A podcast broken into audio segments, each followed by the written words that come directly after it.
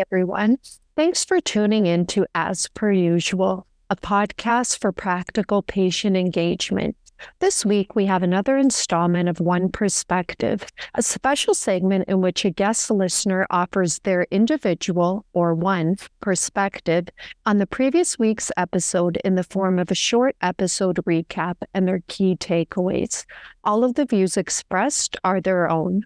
So, if you haven't yet listened to last week's episode in its entirety, or you have and you're interested in hearing someone else's take on it, please keep listening to hear what Kathy Smith, a patient partner from Thunder Bay, has to say. Kathy is a cancer survivor and a cancer care partner, actively engaged as a patient partner in many healthcare research projects and initiatives. The segment was inspired by the thoughtful reflections she shared with me on our podcast episodes since the start of As Per Usual. Over to you, Kathy. Hello, everyone, and welcome to another One Perspective. Because we're always better together, building a research community where every type of stakeholder is involved, every member feels valued, and everyone's voice is heard is tantamount to producing rigorous and relevant research outcomes. If we want to try to eliminate health disparities between the mainstream majority and the marginalized minorities, we must ensure that the patients engaged in research, the PERS, represent all the communities that are served, and all are engaged meaningfully and respectfully from start to finish of a project.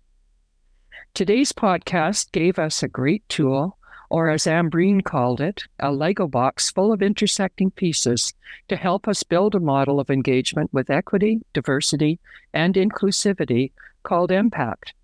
Equity Mobilizing Partnerships in Communities.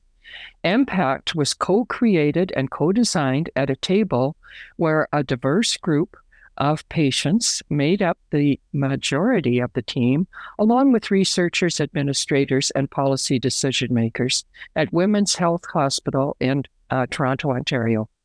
That balance of team players is more realistic presentation of the actual composition of healthcare stakeholders. Don't you agree?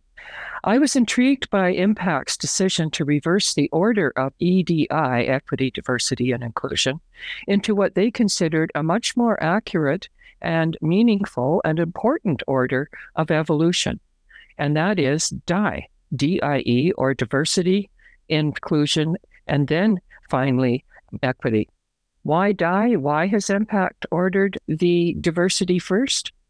They felt we needed to identify all the marginalized communities and recruit members to build up a representative team from the margins in. This balance of representation creates a safer space for sustainable inclusion. People are feel safer; they are not as likely to um, leave the group, and delivery of equity oriented incomes.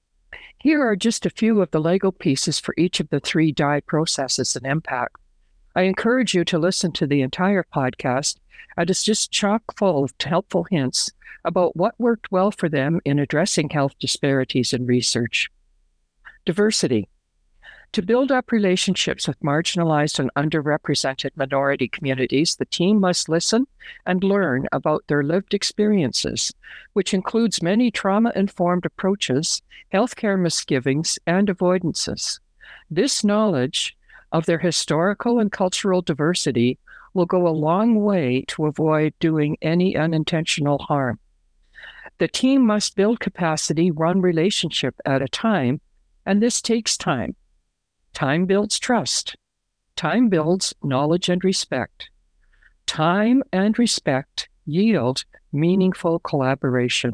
Or, as George Harrison sang long ago, it takes a patience of time to do it right. Funders must acknowledge this fundamental step and financially support this getting to know you time with adequate time and funds. Inclusion. EMPaCT's team was weighted with the right balance of voices representing a diverse group of PERS. No one felt they were just a minor team player, not a token tick box member at a table made up mostly of scientific researchers and academics.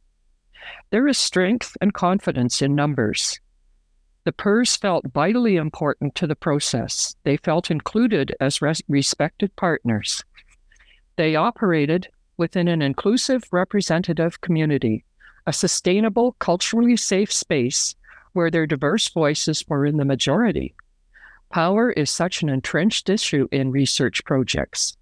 Could this model of a collectively governed, co designed project with a larger per involvement benefit other researchers? Only if the funders are on board with adequate support. They must be present at the table to understand and appreciate the time and the money necessary to incorporate EDI. Equity. This is not the same as equality of access. Equity of access means everyone has the opportunity to engage. It addresses the removal of systemic barriers and biases. Equality of access means everybody can access that opportunity. But we know there are fundamental barriers to equality of access, like geographical um, isolation, language barriers, temporal, physical, or financial constraints. Digital tools hold much potential for addressing gaps in equality of access. EMPaCT's team is working now on how to add new IT and AT tools into that Lego box for EMPaCT. The EMPaCT model of engagement is not static. It is ever evolving, and research partners need to fit the model to meet their key objectives and action oriented measures as collaboratively outlined by a team with a strong commitment to and understanding of EDI and its importance to the research. There is so much more you will glean in this podcast that will help you become a champion of change for eliminating health and disparities in research. I have some extra points to ponder. Number one is the EMPaCT die model of diverse and inclusive engagement always the right fit for every research project? Can researchers expertly apply the principles of EDI within their short time frames and tight budgets as research stands today?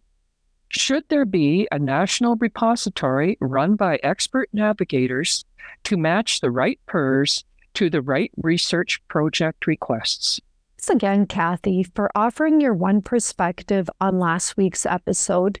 It has hopefully inspires those who have listened to further reflect on their key takeaways from last week, as well as inspired those who have not yet listened to check out the episode on our website, as per usual, substack.com or wherever it is that they download their other podcasts from. We'll be back again in two weeks, where we'll be kicking off our series aimed at increasing awareness and understanding of existing strategy for patient oriented research entities with guests Andrea Tricco and Linda Wilhelm from the Strategy for Patient Oriented Research Evidence Alliance. Until then, please feel free to shoot me an email at anna.asperusual at gmail.com with any comments and episode ideas. Enjoy the rest of your week, and let's be sure to keep working at making patient engagement the standard or as per usual.